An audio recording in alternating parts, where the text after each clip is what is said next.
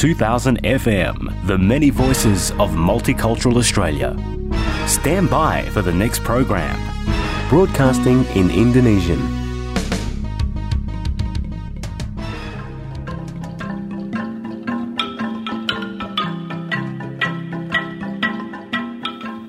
Inilah program radio bahasa Indonesia Duta Nusantara yang disiarkan di gelombang 98,5 FM Radio 2000.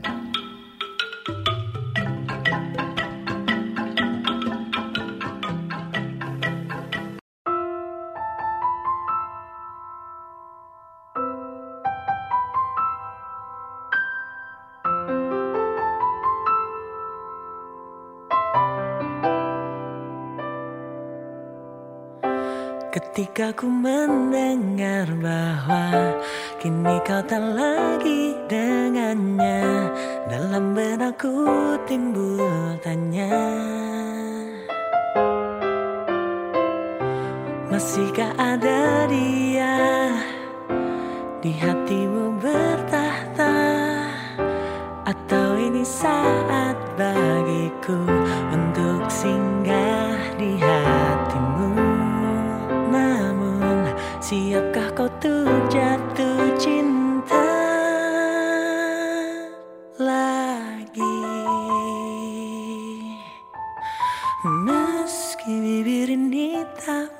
berkata Bukan berarti ku tak merasa Ada yang berbeda di antara kita. Dan tak mungkin ku melewatkanmu hanya karena Diriku tak mampu untuk bicara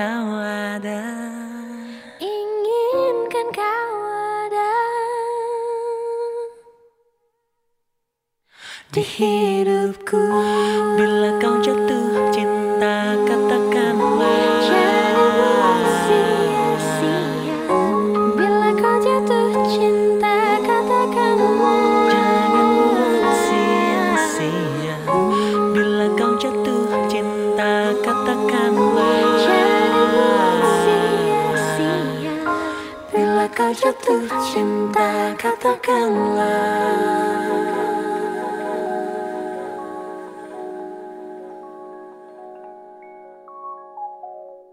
Selamat malam pendengar, selamat berjumpa kembali dengan Duta Nusantara, radio kesayangan Anda. Malam ini Anda akan ditemani oleh saya sendiri, Juliani, di studio yang berlokasi di Burwood, Sydney. Halo para pendengar, apa kabar? Semoga dalam keadaan baik dan jaga kesehatan dan tetap beraktivitas ya. Terutama yang ada di kota Sydney mungkin masih dalam perjalanan pulang ke rumah. Tetap berhati-hati di jalan dan tetap waspada untuk yang sudah di rumah, selamat beristirahat.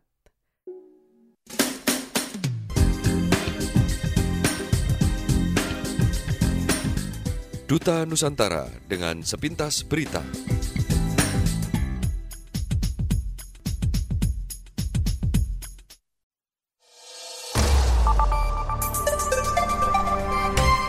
Sari berita BBC pukul 5 waktu Indonesia Barat. Pemerintah Indonesia menjanjikan peningkatan besar-besaran pelacakan kontak dalam upaya menekan pandemi. Namun sejumlah pihak memperingatkan langkah ini mungkin sudah terlambat. Ini sudah besar masalahnya, keterlambatan. Kalau dulu kan masih sedikit, ketika masih kecil ya bisa kita dengan manual ya dengan kejar semuanya. Kepala Pemerintah Militer Myanmar, Jenderal Min Aung Hlaing, berjanji akan menggelar pemilu multipartai dan mencabut keadaan darurat dalam dua tahun. Dan pemerintah Inggris mengumumkan sejumlah insentif yang ditujukan mendorong anak-anak muda mendapatkan vaksin virus corona.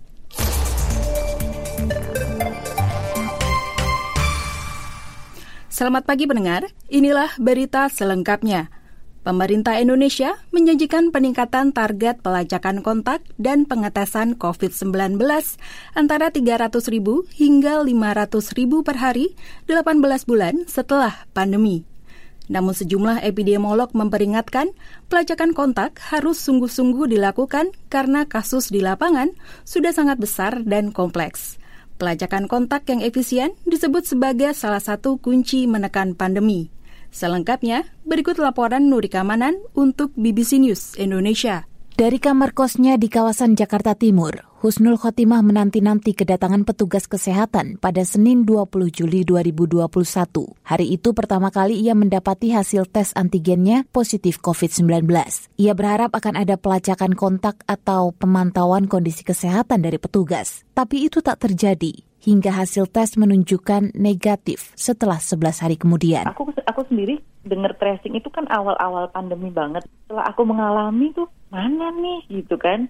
Kok kok tidak tidak berjalan seperti yang dikemukakan di awal gitu. Nah setelah aku mengalami sendiri tuh benar-benar nggak terjadi sama aku gitu. Serupa dialami Trista Prasidya, seorang warga di Kelurahan Pekayon Jaya, Kota Bekasi, Jawa Barat. Ayah dan ibunya terinfeksi COVID. Ia dan adik-adiknya berinisiatif melakukan tes antigen mandiri. Hasilnya, di keluarga itu dua orang lainnya positif COVID. Isolasi mandiri pun ditempuh dan kondisi itu dilaporkan ke pihak RT dan puskesmas setempat. Tapi saat menjalani screening hingga wawancara kontak erat, Trista tak mendapat pertanyaan soal siapa yang ia temui beberapa hari belakangan. Cermin buruknya pelacakan kontak tak hanya dihadapi pasien COVID-19, melainkan juga petugas tracing.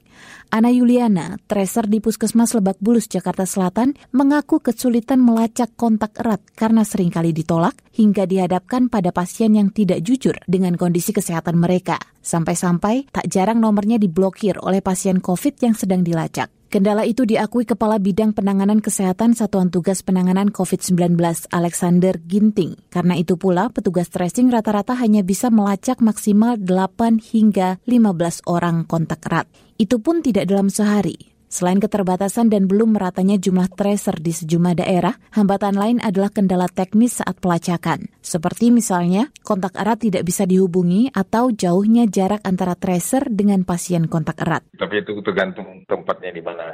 Kan satu desa itu kan terbagi atas berbagai dusun. Ada yang di seberang bukit, ada di seberang sawah gitu. Belum belum tentu bisa ter, terjangkau semua. Sejauh ini untuk Satgas akan menempatkan di setiap PPKM Mikro ya, paling tidak mesti ada jadi dua atau tiga orang ya. Tetapi kan dia kan dibantu oleh relawan-relawan desa. Pemerintah Indonesia menurut Alex menargetkan peningkatan jumlah tracing dan testing secara bertahap mulai 300 ribu hingga mencapai 500 ribu per hari. Untuk mencapai itu, Satgas pun kembali mengaktifkan 8 ribuan tracer, ditambah bantuan tracer dari relawan desa, juga sekitar 75 ribu tracer dari Babinsa dan Babin Kamtipmas. Perhitungan kasar epidemiolog dari Universitas Erlangga, Windu Purnomo, memperkirakan Indonesia butuh 55 ribu tracer dengan rata-rata kasus infeksi 40 ribu orang per hari. Jadi jika sudah disiapkan lebih dari 70 ribu tracer, maka dari segi jumlah, hal tersebut menurutnya sudah mencukupi, asalkan para tracer sungguh-sungguh bekerja melacak sesuai basis epidemiologi. Sekalipun begitu, epidemiolog lain dari Griffith University Australia, Diki Budiman menyebut langkah Indonesia tetap akan sangat berat. Mengejar pelacakan kontak dan pengetesan sebanyak-banyaknya bakal optimal mengendalikan wabah hanya jika kasusnya masih kecil. Sementara kasus di Indonesia, menurut Diki, sudah terlampau besar. Ini sudah besar masalahnya, keterlambatan. Kalau dulu kan masih sedikit, ketika masih kecil ya bisa kita dengan manual ya dengan kejar semuanya Nah itu yang dilakukan negara-negara yang berhasil begitu nggak nunggu masalah besar langsung dia respon. Tapi kalau sekarang pertanyaannya di dalam konteks saat ini ya nggak mampu kita udah berat. Uh, manual nggak mungkin manual digital pun kan belum siap kita jadi kades kombinasi dan ya ini udah terlanjur besar masalahnya, udah di mana-mana gitu. Pelacakan kontak erat pasien COVID merupakan simpul awal untuk memotong rantai penyebaran virus dalam sebuah pandemi. Tapi hingga Juli 2021, rasio pelacakan kontak erat COVID di Indonesia hanya satu banding satu. Itu artinya dari seorang pasien COVID yang terdeteksi hanya satu orang kontak erat yang berhasil dilacak. Angka itu masih jauh dari standar WHO yang menetapkan rasio pelacakan kontak sebesar 30. Itu artinya dari setiap satu pasien COVID-19 setidaknya harus ada 30 orang yang dilacak dan wabah melanda. Kita beralih ke berita internasional. Kepala Pemerintah Militer Myanmar, Jenderal Min Aung Hlaing, berjanji akan menggelar pemilu multipartai dan mencabut keadaan darurat dalam dua tahun. Dalam pidato yang disiarkan di televisi, enam bulan setelah melancarkan kudeta, ia menggambarkan partai pemenang pemilu pimpinan Aung San Suu Kyi Liga Nasional untuk Demokrasi atau NLD sebagai teroris. NLD ပါတီဝင်အစွန်းရောက်တွေနဲ့၎င်းပါတီကိုထောက်ခံသူအစွန်းရောက်တွေအနေနဲ့ဥပဒေနဲ့ညီသွားဖို့ဖြည့်ရှင်းဖို့မလုပ်ဆောင်ပဲ NLD adalah ekstremis dan para pendukungnya memilih untuk melancarkan tindak terorisme daripada mencari jalan keluar yang sesuai dengan undang-undang yang berlaku. Mereka memicu anarki dan melakukan perlawanan bersenjata mereka menjadikan pihak-pihak yang tidak mendukung atau tidak sepemikiran sebagai musuh. Kita harus membawa situasi ini kembali ke situasi yang stabil. Dalam pernyataan, militer mengatakan telah membentuk pemerintahan sementara dan mengangkat Ming Aung Hlaing sebagai Perdana Menteri yang baru. Para pemantau sipil mengatakan lebih dari 940 orang tewas sejak kudeta di tengah upaya militer menumpas aksi protes di jalan yang menuntut pemulihan demokrasi. Di Inggris, pemerintah mengumumkan sejumlah insentif yang ditujukan mendorong anak-anak muda mendapatkan vaksin virus corona. Insentif tersebut berupa potongan harga ongkos taksi dan makanan takeaway. Menteri Kesehatan Sajid Javid mendesak kalangan muda untuk mendapatkan vaksin agar bisa memanfaatkan diskon ongkos taksi dan biaya memesan makanan takeaway. Penawaran potongan harga diumumkan ketika pemerintah membuka pusat-pusat vaksinasi di galeri seni dan toko. Pemerintah juga menggelar festival vaksin selama empat hari di London yang menawarkan musik dan makanan gratis.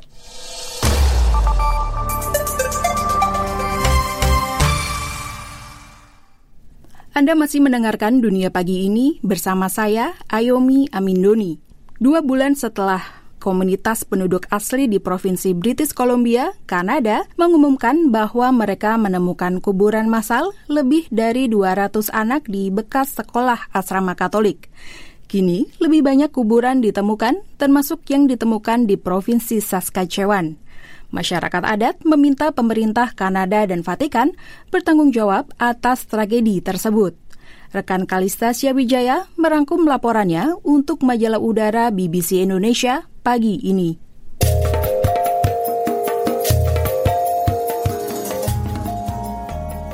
Selama beberapa dekade, sekolah asrama Meskauken membuat anak-anak penduduk asli Kanada ketakutan saat ini sekolah itu menjadi pengingat sejarah Kanada yang kelam. Saat saya berusia enam tahun, saya dipenjara di sini. Isador Porman dan tiga saudaranya adalah murid di sekolah itu pada akhir tahun 70-an. Masih membekas di memorinya aturan yang ketat dan hukuman yang keras di sekolah itu. Matanya berkaca-kaca saat ia berbicara dan menunjuk kembali bagian-bagian sekolah itu. Sekitar 150 ribu anak penduduk asli Kanada dikirim ke sekolah asrama Katolik. Tujuannya agar mereka terpisah dari keluarga, tradisi, dan bahasa asli mereka. Itu adalah program pemerintah, tapi sering kali dijalankan oleh gereja. Hal itu kemudian dikenal sebagai genosida budaya, sebagaimana disebutkan oleh Komisi Resmi tahun 2015. Apa yang terjadi ketika Anda berbicara dalam bahasa Anda? Saya dipukul. Ya, saya dipukul seperti anak-anak lain yang berbicara bahasa asli di sini. Kami dipukuli. Anda tahu, kami dipanggil dengan nama-nama yang menghina seperti anak liar yang kotor. Sejumlah kuburan tak bernama ditemukan di Meskaukan sebelum penemuan baru-baru ini. Cerita tentang kuburan seperti itu biasa didengar para murid. Isador menunjuk sebuah bukit. The son of a survivor. And he told me that his dad Anak dari seseorang yang selamat, dia memberitahu saya bahwa ayahnya menguburkan seorang anak di sana, tepat di atas bukit itu. Seorang anak dari sekolah? Anak dari sekolah, ayahnya mengubur seorang anak di sana.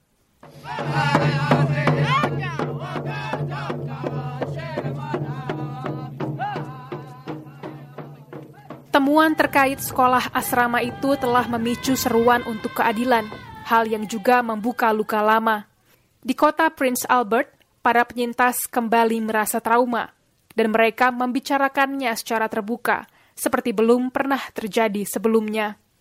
Leonard Ermine, salah seorang bekas murid yang selamat dari sekolah asrama, mengatakan penemuan itu membuka mata masyarakat adat. At least we know now Setidaknya sekarang kita tahu apa yang terjadi pada murid-murid itu. Mereka tidak kembali ke sekolah. Mereka juga tidak pulang. Kami tidak pernah membicarakannya. Kami tidak pernah membicarakannya. Tidak. Kami hanya diam karena kami takut.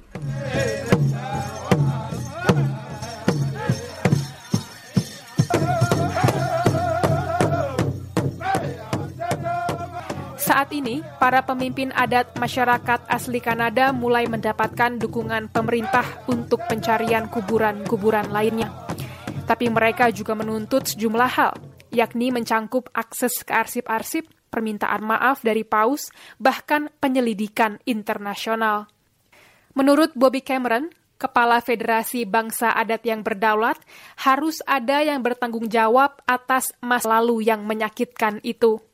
It's a crime against humanity, a crime against children that no one should ever face. There was torture, abuse, and Itu adalah kejahatan terhadap kemanusiaan.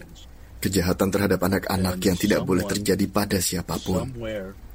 Telah terjadi penyiksaan, pelecehan, dan kematian di lembaga-lembaga itu. Dan seseorang di suatu tempat harus menghadapi konsekuensinya. Beberapa uskup Katolik di Saskatchewan juga ingin Vatikan bertindak tapi menekankan bahwa permintaan maaf saja tak cukup, sebagaimana dikatakan Uskup Agung Regina Donald Bollen.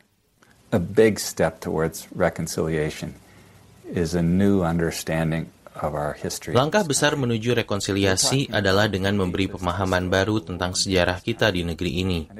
Kita berbicara tentang luka sejarah terdalam di negeri ini. Dan jika cara mengatasinya rumit, itu karena luka itu begitu dalam dan tidak pernah ditangani dengan baik. Di lokasi sekolah asrama lain di provinsi itu, sejarah menyakitkan jelas terlihat yang ditandai dengan kuburan demi kuburan. Ini adalah momentum untuk mencari kebenaran di seluruh Kanada. Pendengar, terima kasih telah mendengarkan majalah udara BBC News Indonesia. Sampai berjumpa di lain kesempatan. Saya Kalista Wijaya, undur diri. Salam. Pendengar, laporan rekan Kalista Wijaya tadi, perkembangan berita dunia dan nasional bisa Anda simak di bbc.com/indonesia. Salam.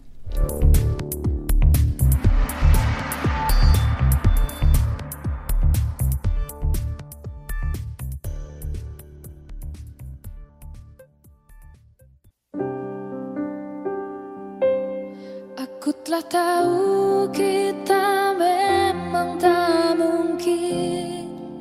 Tapi mengapa kita selalu bertemu? Aku telah tahu hati ini harus menghindar. Namun kenyataanku tak bisa.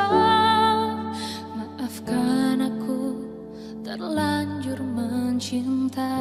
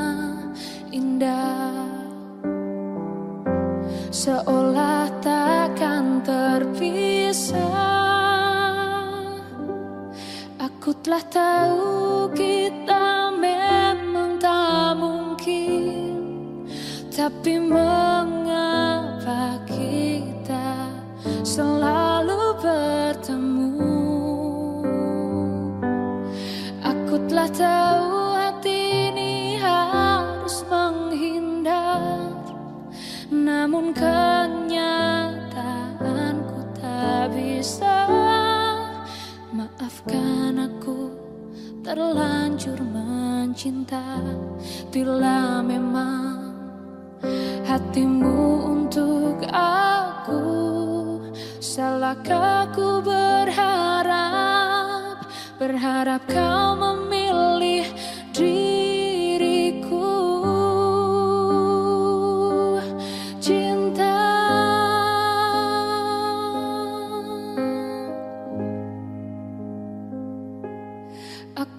tahu kita memang tak mungkin Tapi mengapa kita selalu bertemu?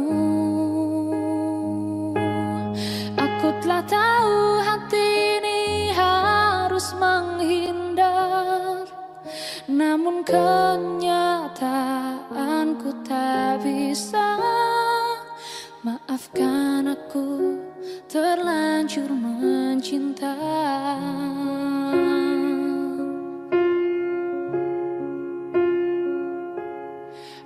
Telah tahu kita memang tak mungkin Tapi mengapa kita selalu bertemu?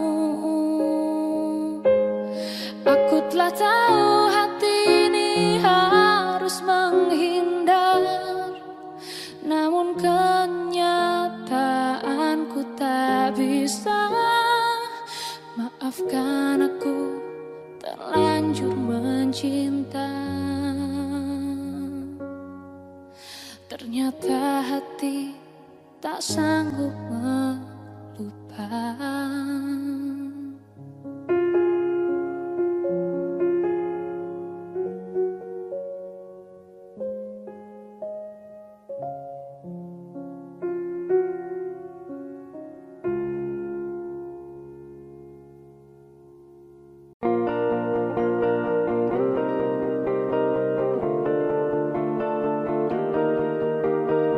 Duta Nusantara, radio kesayangan Anda.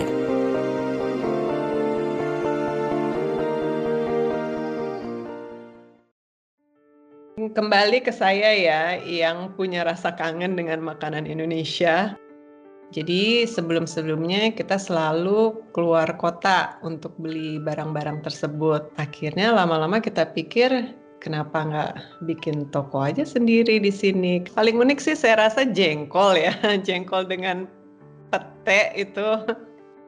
Dewi Joso Dirjo adalah seorang warga negara Indonesia yang bermukim di Jerman dan bersama suaminya mulai berbisnis bahan makanan secara online di Jerman. Kita ingin tahu bagaimana sih pengalamannya menjalankan bisnis di Jerman. Dalam Dewi Dua Layar ditemani saya Ayu Purwaningsih, kita akan berbincang dengan Dewi. Apa sih yang mendorong kamu untuk membuka usaha dagang online ini? Pertamanya saya suka nyemil, terutama cemilan Indonesia. Di kota saya di Stuttgart itu ternyata nggak ada toko Indonesia. Jadi sebelum-sebelumnya kita selalu keluar kota untuk beli barang-barang tersebut. Akhirnya lama-lama kita pikir kenapa nggak bikin toko aja sendiri di sini kan belum ada juga. Dan pastinya orang-orang Indonesia di sini juga yang suka nyemil, suka makan atau masak pasti juga mencari barang Indonesia. Susah nggak sih mengurusnya untuk uh, mendirikan usaha di Jerman? Hmm. Terutama itu barang-barang Indonesia ya. Iya, asal kita ikutin prosesnya sih di sini cukup jelas dan cukup cepat. Langkahnya seperti apa? Uh, pertama-tama kita harus cari pengacara dan notaris karena mereka yang nantinya akan membantu kita untuk registrasi ke um, kantor perdagangan tata usaha di sini. Nanti mereka yang siapkan semua surat-surat pendirian toko. Nah, setelah semua disubmit, nanti beberapa minggu kita akan terima surat yang disertakan nomor registrasi. Jadi dengan nomor itu kita sudah bisa untuk buka toko dan juga kita mendapat sertifikat barang karena kan kita menjual produk barang. Jadi semuanya sudah ada di dalam sertifikasinya. Selain itu untuk tahu aturannya harus ikut ah, iya. semacam iya. seminar? Iya, betul. Kita juga harus ikut seminar karena harus tahu semua peraturan dalam import ekspor ini gitu. Dan juga setelah kita ikut seminar, kita juga harus mencari orang yang bisa membantu kita dalam pajak karena kan setiap bulannya kita harus submit pendapatan toko dan ini harus benar-benar mengikuti peraturan ya. Kalau nggak kita bisa bisa bermasalah dengan tax authority-nya. Sekarang sudah berapa lama ini uh, toko online bahan makanan Indonesia yang kamu jual? Hampir dua setengah tahun. Masih baru ya terus berkembang. Masih baru ya banyak nah, yang harus dipelajari. Rintangannya atau hambatannya tuh apa saja yang pernah kamu rasa selama dua tahun? Cari supplier tidak gampang dan semua supplier yang kita pakai itu masih yang dari Belanda. Kita juga harus tahu demandnya orang Indonesia itu apa, bahan-bahan apa yang orang-orang di sini tuh cari. Kalau saya kan cuma tahu makanan cemilan, tapi yang untuk masak gitu kan. So jadi kita harus tahu semua kita catat apa-apa saja yang dibutuhkan. Nah itu kita harus cari. Dan tidak hanya satu supplier dengan yang kita mau itu berbagai macam supplier. Jadi supplier sambal supplier minuman uh, cemilan. Jadi itu lumayan waktu itu sih uh, untuk dapetin mana yang cocok. Apa sih yang paling diminati oleh uh, customer Indonesia yang tinggal di Jerman? Kecap itu udah nomor satu. Lalu sambal dengan semua rasa dan yang selalu ada itu adalah instant noodle. Itu selalu setiap paket yang saya siapkan itu selalu ada tiga produk itu. Minyak telon, mi minyak kayu putih, itu um, susah dicari dan kita ada dan pembeli seneng gitu. Ah, di sini ada minyak telon kan untuk yang sudah punya anak ya atau sekarang dengan pandemi itu minyak kayu putih yang banyak dicari orang. Paling unik sih saya rasa jengkol ya. Jengkol dengan pete itu ini namanya unik sekali rasa rindu. Emang dari mana sih idenya? Kembali ke saya ya, yang punya rasa kangen dengan makanan Indonesia. Dan saya juga mau cari nama yang unik, yang menarik gitu. Jadi ya dari rasa kangen saya main-mainkan kata-kata aja jadi rasa rindu. Dewi, ini ada nggak sih pengalaman unik sepanjang kamu menjalankan bisnis ini? Waktu awal-awal sebelum pandemi kita setiap bulan harus ke Belanda untuk ketemu supplier, ambil barang. Nah, kita kan untungnya masih sedikit ya, belum bisa untuk tinggal di di hotel. Jadi berangkat pagi, pulang malam. Dan kalau malam kita udah capek, ya udah istirahat di rest area tidur sebentar di dalam mobil yang kanan kirinya itu truk-truk.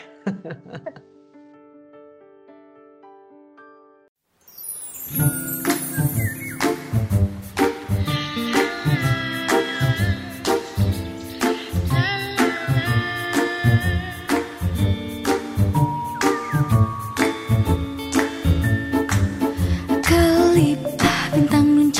di sana. Sudah pastinya ku pikirkan dirimu. Deru angin bertiupan belagu Ingin ku sampaikan rinduan di hati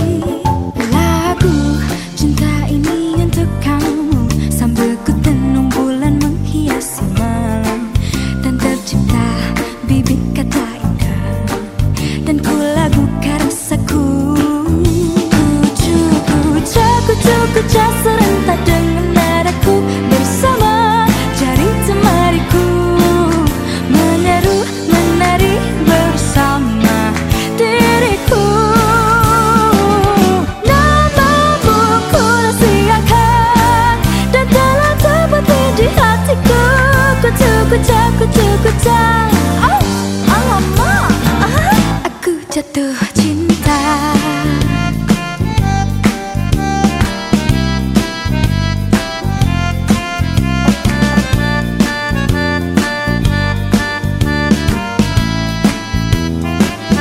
Kucu, kuca, kucu, kuca serentak dengan nadaku Bersama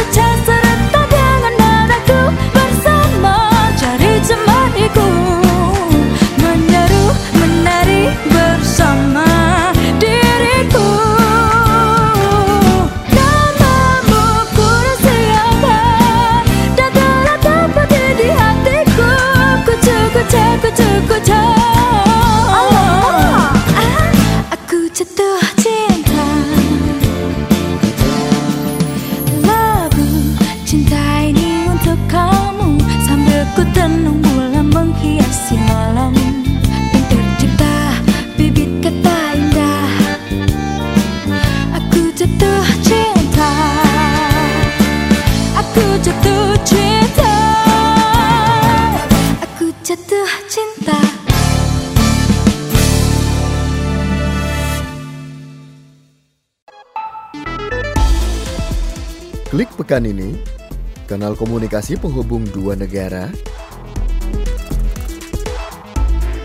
Apakah mobil terbang benar-benar bisa kita gunakan?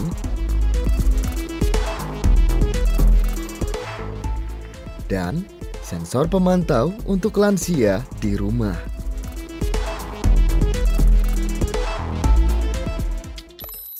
Komunikasi virtual di tempat publik antar dua negara atau tempat yang berbeda dapat dilakukan dengan alat bernama portal. Nah, kita lihat bagaimana cara kerjanya.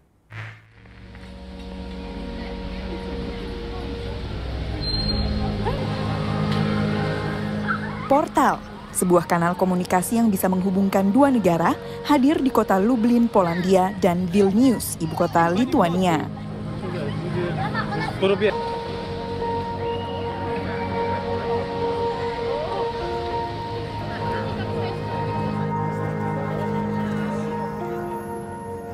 Basically, it's an 11 ton bridge to a different city, different country, different culture. And it's a live broadcasting from one city to another so that people could uh, meet in, in real time. It's around 130,000 euros for two for both portals. Portal didanai oleh pemerintah Lituania untuk mempromosikan pariwisata di kota Vilnius. It actually does look like it's a real portal from a movie. Uh, during these times when it's uh, sometimes challenging to travel, right? Uh, so you can actually travel virtually and interact with people virtually. Uh, so it connects people from different cities and cultures too, right? I felt real connection between two countries, uh, between Lithuania and Poland, and people were waving to each other, and someone even danced there. We can see that uh, in Poland and in Lithuania they live the same life, and people do every like the same things at the same time. Just simply interacting through the screen, but without any words. So you can communicate without any words. So maybe something that could be also improved, maybe that uh, people could hear each other. We decided not to include audio, so it's only visual. And it's an invitation to communicate only in the most universal language possible or known for thousands of years. The language of body. Body language is, is, is language that people are using, and it's it's quite amazing. Portal Portal is an invitation to rise above all prejudices. It's a reminder that we are all inseparably connected, flying together on a tiny spaceship called Earth. I just want people to to enjoy portals in the best way they can. I'm not here to, to tell anyone what should they do or what should they feel. I, I want to leave space for people to, to communicate and get the message that they are ready to get.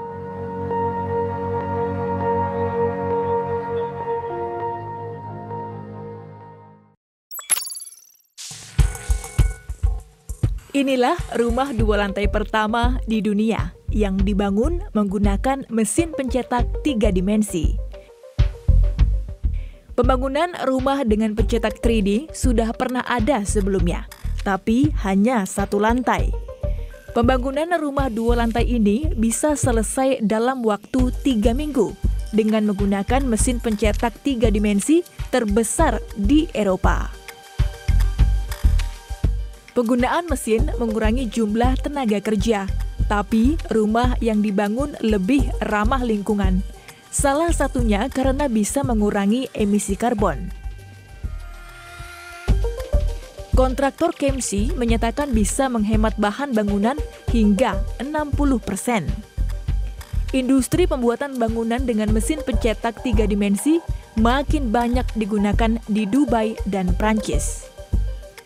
Setiap rumah bisa dirancang dengan desain berbeda sesuai keinginan pemilik. Karena mesin pencetak bisa menyesuaikan bahan bangunan dan bentuk yang diperlukan.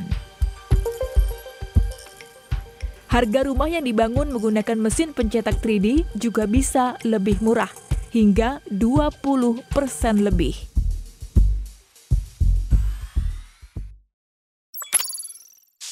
Hi everyone, thanks for joining today's video call. Hopefully you don't notice anything unusual about my face because this isn't technically a live video of me. In fact, I'm not even looking at the camera, I'm using computer trickery to make it look like I am. What you've just seen is one of several tools being developed by Nvidia, the graphics card maker, that it hopes will change video calling and make it possible even on really slow internet connections like at my mum and dad's house. Streaming video can use a lot of bandwidth, so the idea here is to send just a few key components instead a reference image of the caller and tracking data capturing their facial expressions. These can be recompiled at the other end, closely matching the original footage. This is still in development. It only works if you have a static background, and there are a few times where my avatar looked a little bit weird. But this is using a fraction of the data that video calling would. NVIDIA says this technique uses about 3 kilobytes per second of video, although obviously you'd have to layer audio on top of that too. Another benefit of this process is that they can use the face tracking data for other things, like animating a cartoon avatar in real time for you to use in your video call. They can also use the face tracking data to change the direction you're looking so that you're always facing the camera. We've seen the capabilities of deepfakes and the kind of things people use them for. Isn't there the possibility that people might use this technology for dishonest purposes? Um, good question, but that's not our intent. You know, our intent is really to improve the workflows that people deal with on a, on a given basis. How do I know you're not using it now? Are you using it now? I'll be right back. I'm going to go get a coffee and you'll just keep talking. Uh, no, I'm not using it now. Uh, I'm not in the lab. Right now, it's in the lab and we're doing a lot of testing on it. And soon we'll have it in early access for a lot of the uh, video conferencing companies and let them focus on what tools and things like that that they need for their product to be great. NVIDIA hopes its tools will be integrated in the big video calling platforms. The first one to sign on is Avaya. And we are seeing AI tools creep into our video calling software. We have noise suppression in Zoom and eyeline correction in Apple's FaceTime. But for me, the one AI feature I hope they can add next is one that can eliminate unnecessary video calls.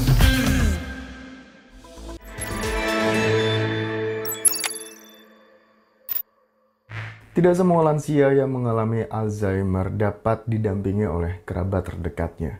Tapi kini ada teknologi sensor yang dapat memantau pergerakan orang dengan Alzheimer dari jarak jauh. Get up and um, sometimes have a cup of tea in bed and wash and dress, have breakfast, probably go out for a walk if this lovely weather continues and just enjoy life. Inilah Aileen yang sudah berusia 89 tahun. Dia adalah satu dari 50 juta orang di dunia yang mengalami Alzheimer, salah satu jenis demensia yang paling umum terjadi. Keluarganya menggunakan sensor pemantau yang dipasang di rumah karena tinggal berjauhan dengan Aileen. Sensor bisa membantu aktivitas Aileen termasuk penggunaan kulkas dan alat masak. Mum had a good night last night. We can see from the grass. It did, yeah. I can see that. After the last couple of nights, I noticed there was um, uh, more frequent and hmm. close together visits to the bathroom. Data dari sensor bisa dipakai untuk mengubah pola aktivitas Aileen menjadi lebih baik seperti mengatur jadwal minum teh agar Aileen tetap bugar. So we were already looking at a bed sensor and potentially um, a special cup that will detect whether um, someone's having enough to drink. It's about providing intelligence, not data. You can get so many different devices that will just stream out lots of data because ultimately what people want to know is, is really just three things. Is mum okay? Has something gone wrong that I need to respond to immediately? Is something changing over time that I could look at and, and create you know, a better care outcome for her. Kota obat dengan pemantau dosis dari apotek ini misalnya. Pihak keluarga akan mendengar alarm saat obat yang diambil tidak sesuai dengan dosis mestinya. Tapi, apakah teknologi bisa membuat Aileen merasa didampingi?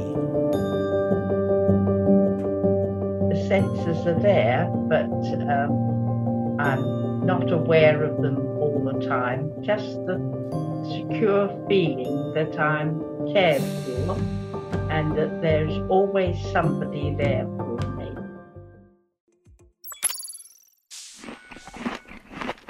beralih ke sains kuliner. Pernahkah Anda memakan ubur-ubur? Ilmuwan di Australia menyarankan ubur-ubur masuk ke dalam menu makanan Anda karena dianggap sebagai sumber pangan yang mudah dilestarikan. When you take a fish out of the water, you catch it, you remove it, it's gone. But when you take a jellyfish out of the ecosystem, its genetic identity continues on. So it's kind of like taking an apple from a tree. When we pluck an apple from a tree, the tree continues producing more apples. There's other apples that are genetically identical to that apple. And even if you take every apple, the tree will produce more. And jellyfish are more like apple trees and apples in that respect. So the jellyfish that we see are actually clone mates of other jellyfish. So from a fishery point of view, they're really kind of the perfect fish because they're a renewable resource. Lalu, jenis ubur-ubur apa yang aman dikonsumsi? We've got numerous species of jellyfish in Australia that are edible. The really common one, the blue blubber or the brown blubber, it's actually the same species. It's big, it's bright, it's incredibly numerous. Can't miss them. You know, sometimes they're so thick you could practically walk across them. So those have actually been fished for export and it's been a very, very lucrative fishery. Ubur-ubur termasuk sumber makanan yang sehat, bahkan bagus untuk diet. Satu porsi ubur-ubur sebanyak 85 gram hanya mengandung 36 kalori, setara dengan sayuran selada bokor, tapi lengkap dengan protein. Lalu, bagaimana rasa ubur-ubur? They don't have a flavor themselves. They just take on the flavor of whatever sauce they're in. So if they're in a good sauce, they taste pretty good. In many ways, it's the perfect food. A lot of people really love it. They're considered a gourmet food item in many cuisines and have been for thousands of years. So they have a funny, chewy crunch thing. And to me, it's like a cross between cucumbers and rubber bands. Anjuran makan ubur-ubur salah satunya dipicu karena ada 90 jenis ikan yang terancam punah.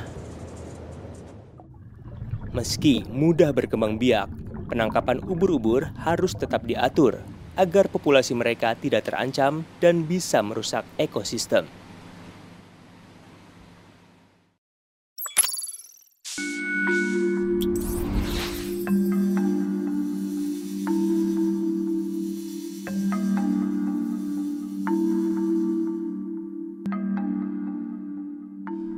Jaringan seluler 5G makin banyak diperbincangkan. Apalagi ada banyak perbedaannya dengan jaringan sebelumnya. Lalu, apa itu 5G? 1G was about the analog phone, allowing us to make calls to one another. 2G allowed us to do things like send SMS text messages and do voice recording. 3G was about the promise of the smartphone, allowing us to access digital broadband services. And 4G, which is what we've had since 2009, allowed us to do all of those first three things, but just faster. 5G is like going from Earth to Mars. It's not a faster world, it's a different world. It's going to be a world that's going to be connected, in which machines will be talking to each other and talking to you. Untuk mendukung kinerja 5G, kita akan butuhkan banyak menara pemancar. Karena apa? Sebab 5G bisa menghubungkan jutaan alat yang berbeda. Mereka bisa saling bertukar informasi, bekerja secara otomatis, dan mungkin kehidupan manusia akan jadi lebih mudah.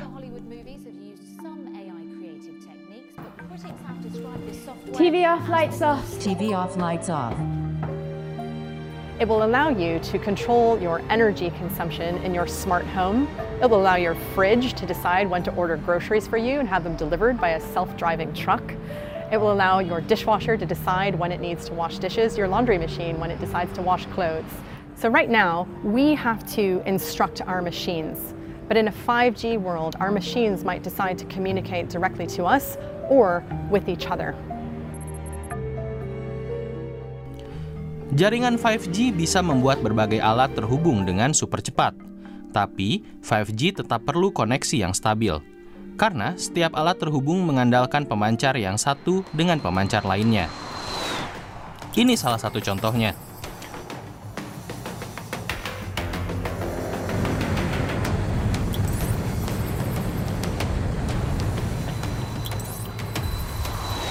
Uji coba teknologi berbasis 5G ini bernama Blue Wireless.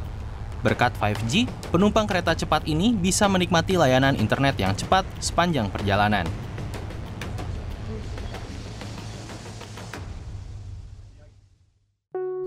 Uji coba seperti ini menarik perhatian dunia. Di Amerika Serikat, Verizon mencoba 5G di beberapa kota, Hasilnya, kecepatan koneksi data internet di kota-kota kecil bisa tetap diandalkan. Negara di Asia seperti Korea Selatan dan Cina juga mulai mencoba jaringan 5G.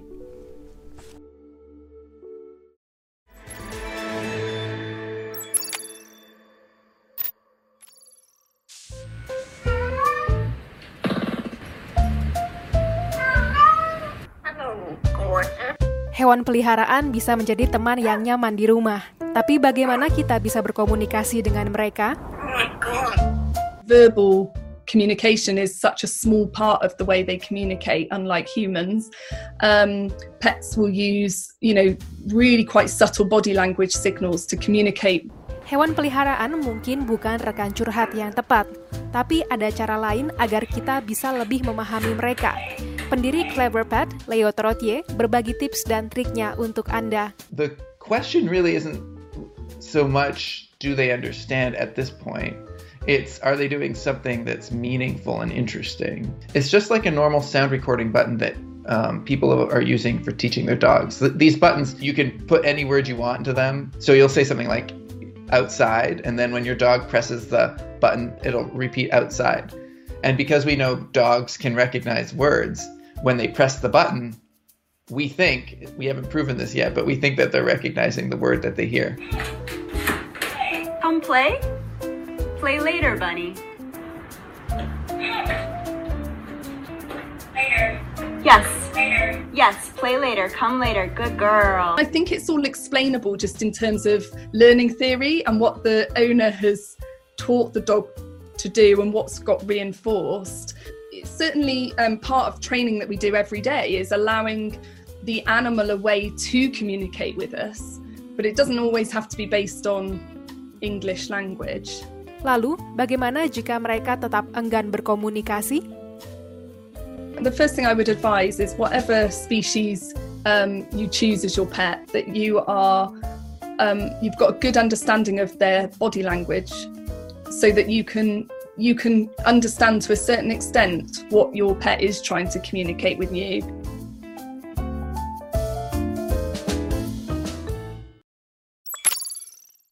Alat transportasi semakin berkembang pesat, termasuk teknologi mobil terbang. Tapi pertanyaan besarnya, apakah kita bisa benar-benar menggunakan mobil terbang pada masa kini? Kami hadirkan jawabannya untuk Anda. Balap Formula 1 di masa depan bisa saja beralih ke udara.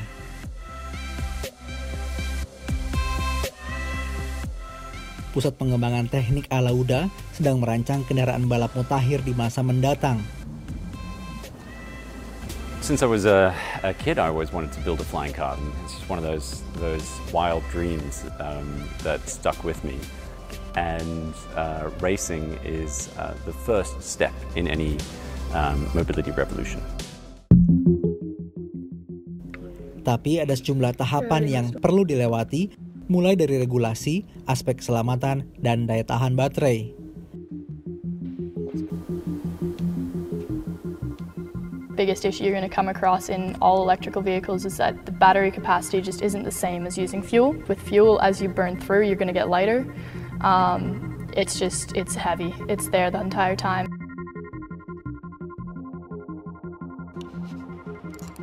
What we're trying to develop right now is uh, an initial prototype sliding system. No connections that you have to disconnect and reconnect. The connections are part of mounting that battery. Alauda akan meningkatkan kemampuan baterai hingga 90% agar bisa menyuplai daya sejumlah perangkat mutakhir yang dipasang pada mesin balap. Serupa dengan dunia balap konvensional, kerahasiaan desain sangat dijaga ketat. Biggest challenges were to get away from useless um, uh, fancy things but at the same time keep that flying car look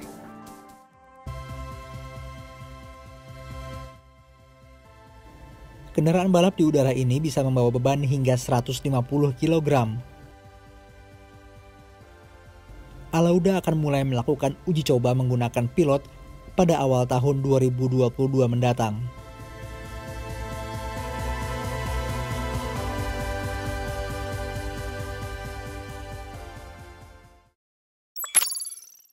Itu tadi klik pekan ini. Anda juga bisa menyaksikan program ini di YouTube BBC News Indonesia. Sampai jumpa pekan depan.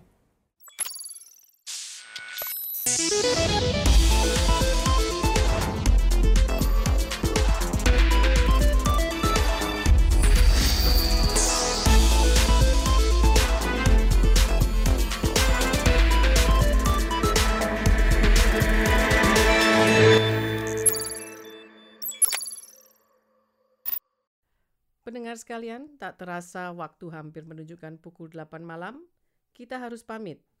Terima kasih atas perhatian Anda selama satu jam. Jumpa lagi dengan Duta Nusantara di hari Senin atau Selasa dari pukul 7 hingga pukul 8 FM 98,5. Selamat malam dan sampai jumpa.